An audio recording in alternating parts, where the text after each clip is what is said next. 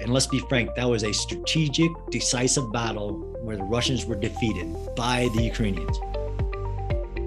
The way that the civilians joined this fight immediately was amazing. Everybody we talked to, like I was a volunteer, I was here, I was territorial defense, I was here. So as of this week, you see the HIMARS in theater impacting strategic, arguably operational Russian targets. So hitting Russian command posts, hitting Russian ammunition depots, hitting Russian train resupplies. Welcome to The Convergence, the Army's Mad Scientist podcast. I'm Matt Santaspirt of the Mad Scientist team, and I'll be joined in just a moment by Luke Shabro, Deputy Director of Mad Scientist. Mad Scientist is a U.S. Army initiative that continually explores the future of warfare, challenges assumptions, and collaborates with academia, industry, and government. You can connect with us through Twitter at ArmyMadSci or subscribe to the blog, The Mad Scientist Laboratory, at madsciblog.tradoc.army.mil. On today's episode, we're joined once again by Major Retired John Spencer, Chair of Urban Warfare Studies with the Madison Policy Forum, We'll be talking with John about his recent trip to Ukraine to walk the battlefields, the urban warfare lessons he's observed, and the way forward for both Russia and Ukraine.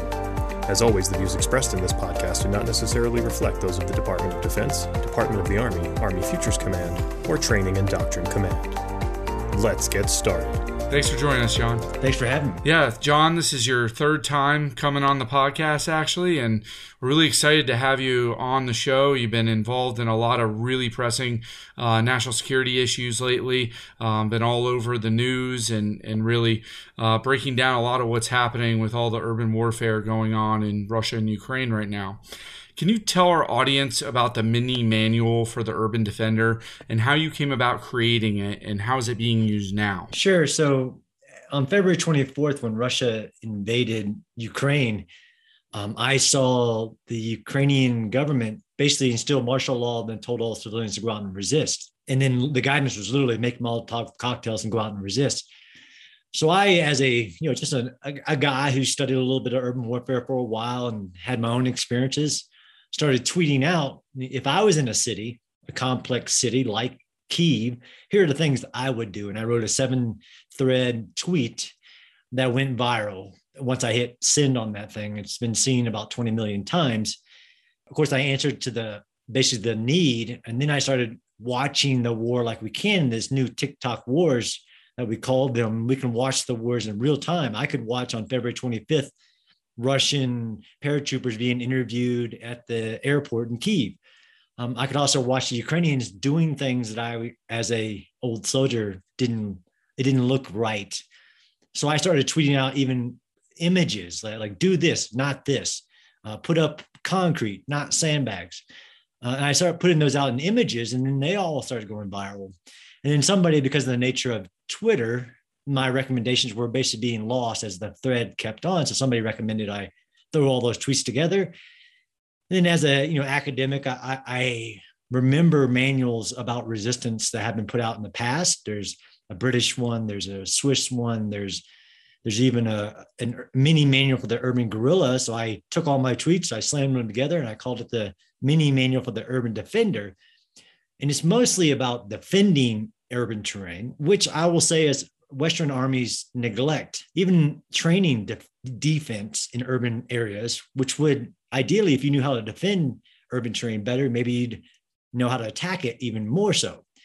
So I put out, you know, this is manuals mainly about defense, but it also it was started, you know, gained attention once the manual actually became PDF, and then it was put out by the Ukrainian government. So to my surprise, the Ukrainian government on a military website put out my tweet images in the manual to their people to resist. And here, here are the steps to to include like Spencer's standing orders, which if you're a historian, you know that comes from the Rangers standard orders of, of Rogers' Rangers of the 1780s. Um, so I start seeing this in Ukrainian all over the Ukrainian military website. And then it evolved as I started being connected by people. And again, I did this with no association, just as a you know a regular civilian taking feedback from other people and saying, okay, if I was in any city here, here more steps. I started putting medical stuff in there. You know, maybe it was designed mainly for civilians with no experience, like it was in the beginning. But to be frank, you know, the you they were calling many people to the military. They're standing up reserves, and Um, as an old ranger instructor, I also know that people under stress need simple instructions. I didn't go as far as going Marines with crayons or anything, but I, I did put simple images in there, uh, and I think that's why it did so well. And I and it kept updating in versions. So as of right now, it's it's been used all across Ukraine. It was in Mariupol. Um, I've I've received images of it all across the country. It was actually even 100,000 copies were printed off by a Ukrainian publisher and distributed to the Ukrainian army. And as you know, and I think you'll ask, I just returned from Kiev, studying the Battle of Kiev, like I kind of did you know, when you, we talked about the Battle of Shusha, I went into Kiev and I walked the ground. Um, I also met with civilians that are preparing, and then I recommended to the publisher, like, hey, can we get Bucha territorial defenses? Can we get them more copies of the manuals? And because they had an image here or there. So it's an evolving product, but I think it really speaks to this ideal that lots of people have studied of armed resistance. And if you have a concept, especially in Eastern Europe, of your whole country is going to resist an invasion uh, that that's good and excellent a plan but you have to give people a little bit more instructions and sometimes that's even to soldiers who you can't just assume know the basics of urban warfare. No, that's great, John. And as as you said, it's been all over social media and it's becoming a major part uh, of what the Ukrainians have been doing. And uh, segueing to that, you recently visited Ukraine, like you talked about. Can you kind of tell us about that experience? I think it's important to study wars firsthand you know, we in the U.S. Army used to have combat observers a long time ago, places where we weren't fighting, but we would send people in to study them and learn the most up-to-date tactics from, even if it's a potential ally or potential enemy in, in the future.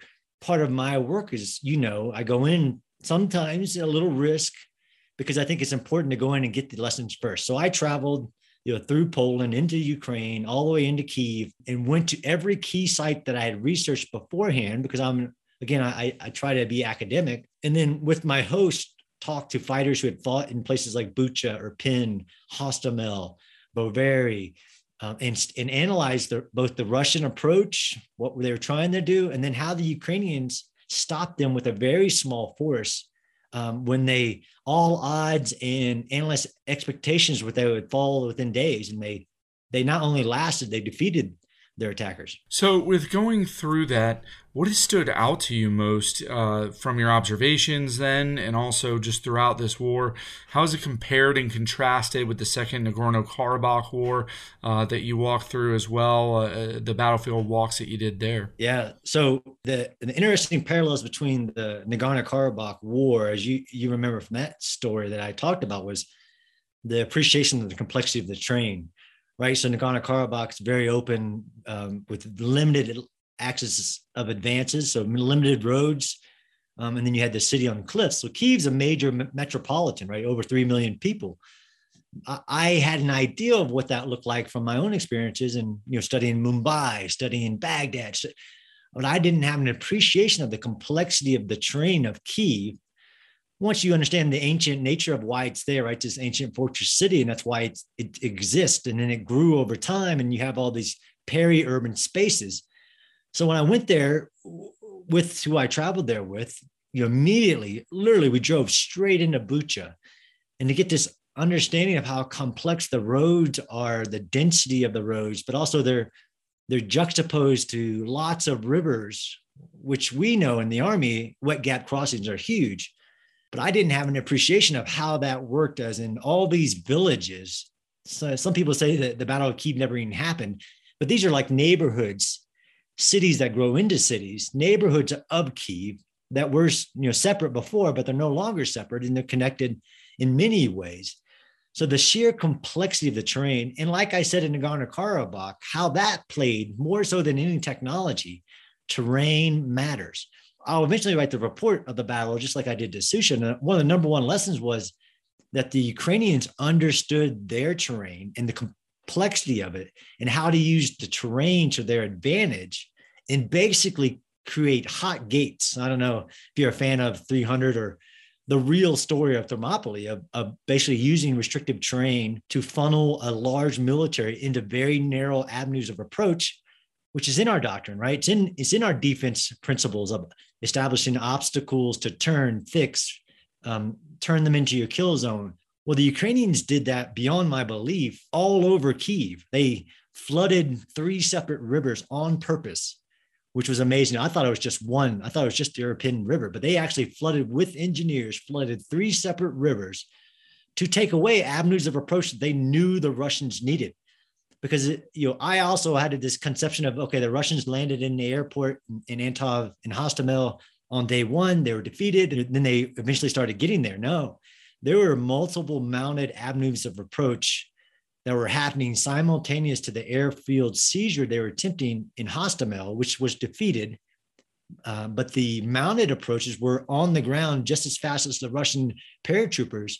But what was different is that they were facing obstacles like this massive obstacle belt. Some of it was the rivers, right? So they blew bridges I, couldn't, I lost count of the number of bridges that the Ukrainians blew. And then they left some bridges open that they wanted to leave open. So clearly there was some planning about defending this city that was, I think, to a level of knowledge that even if you would have dropped me or any other American force in there, would be really challenged to understand how to defend that city like that. They flooded entire villages and they flooded major rivers to where there's no crossing them or you're swimming your vehicles, although most vehicles say they can do that, but they can't really. The other aspect was the volunteers. So you're back to the mini manual for the urban defenders. There, I don't think the story of how Kiev was defended by not the military, but by the civilians has been written adequately enough. There was only one brigade responsible for the defense of Kiev.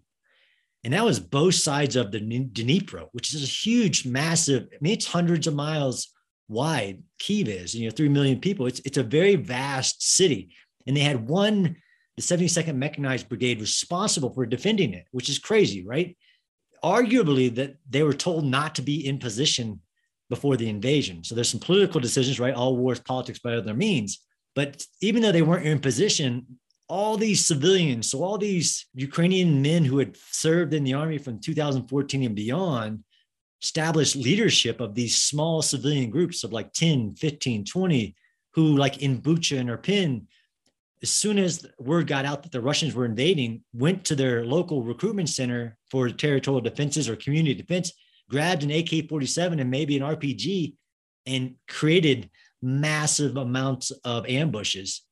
So these mounted assaults of the Russians were attacking at the same time they're trying to do an airfield seizure and fly an air bridge in, they're facing a father and a son RPG team at a critical road intersection that takes out a tank. They're facing one bridge that was left open in Bucha, where they take out the first vehicle, right? Good ambush principles. Take out the last vehicles and trap like 100 vehicles in, inside of them and take out 100.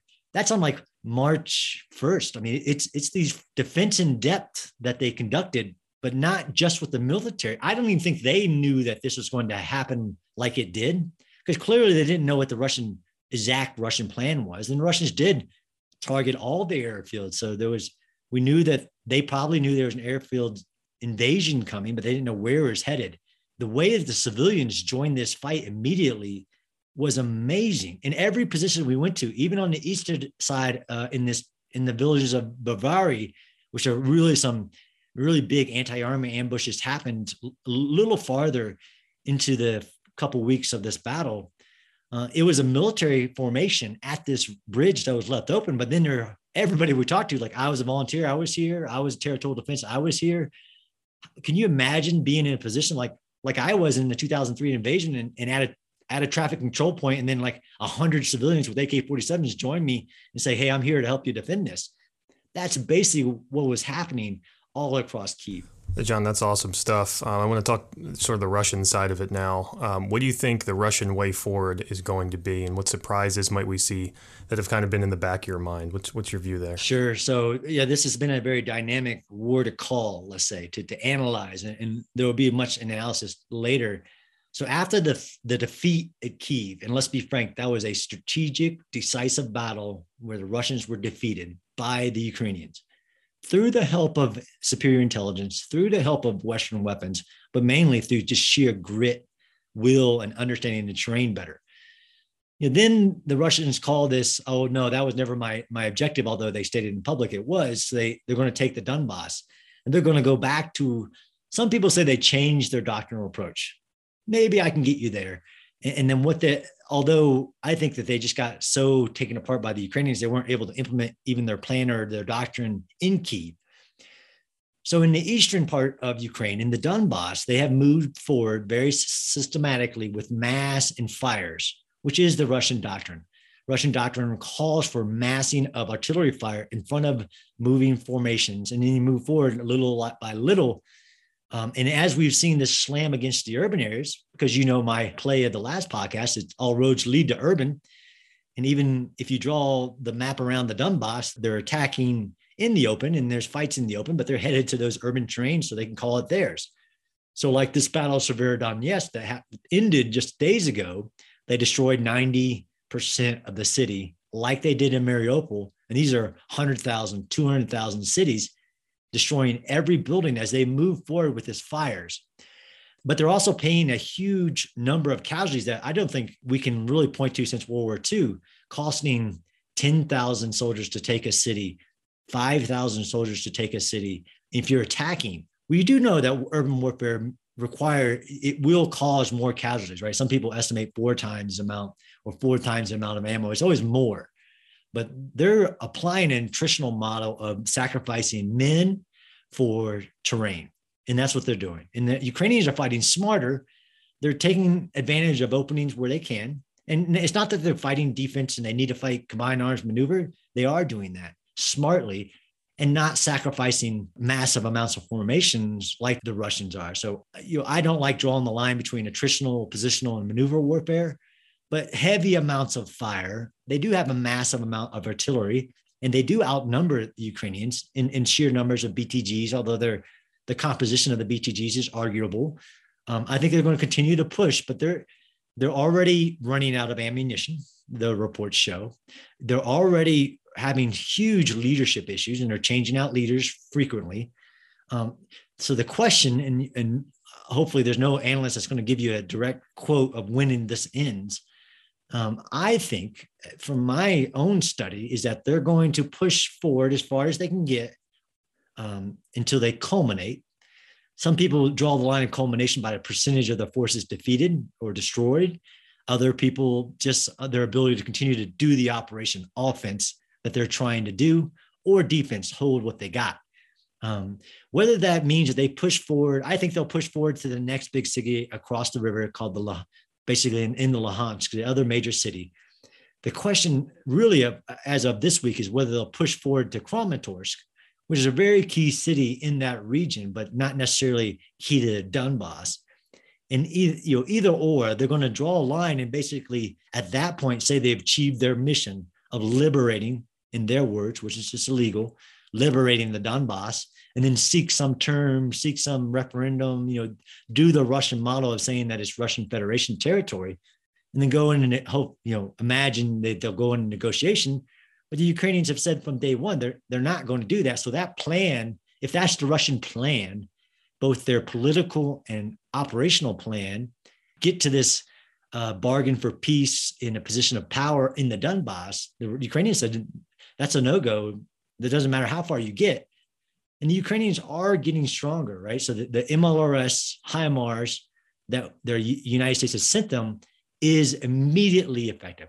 And the US has done great on, okay, we're not just going to give you a bunch of equipment. We're going to pull you out. We're going to train you so that you can really important as, you know, as an old you know, combined arms team leader, you know, maintenance is as important as actually functioning of the weapon system. You, you want to be able to use it more than once. Um, so training them on maintenance, and it's been very deliberate. But as soon as the Ukrainians get it into theater, you see immediate uploads of video of it having catastrophic impact.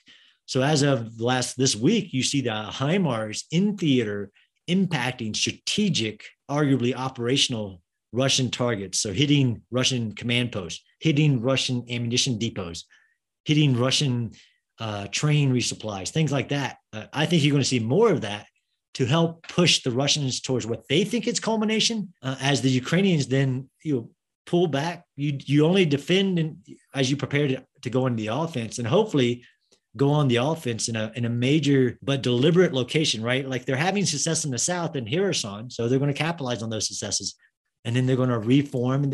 They are reforming units. You see Russians trying to basically enlist people that we would not, like old, older people or young people, not even finished with high school. I mean, those are acts of a desperate military for sure. Yeah, John, that's great analysis. Um, let's talk about your book a little bit. You, you recently released a book called Connected Soldiers. Um, what's that book about? Who is the primary audience, and what lessons are you trying to get out with that? Sure. So I I, I published a book called Connected Soldiers: Life, Leadership, and Social Connections in Modern War. You can get it on Amazon or anywhere you get your books, but it's it's, a, it's mainly a memoir, right, of my 2003 deployment, my 2008 deployment, in my 2018, let's say deployment, because military families do deploy with their their loved ones. Where my wife deployed, and I'm a retired guy at home with the kids. The main theme of the book, though, is how war has changed, how constant access between home and war has changed both combat effectiveness. You have to care about it. You have to, as leaders, so the audience is, of course, leaders of men and women in our militaries, understanding that this ideal that you're going to separate home from war is gone. War will be home with the families, and that matters, but also home will be forward of the military. And that's what I saw, right? So I joined the army and then I went to war in 2003 and it was like, you know, band of brothers and a year, 12 months, just writing letters home and experiencing the war together, sitting around uh, the Humvee and telling stories to each other and experiencing the war together. And then I went back in 2008 and every night we come back from patrol, you could get online, you could talk to your loved ones, which is what people do. There are major advantages for the military family for that.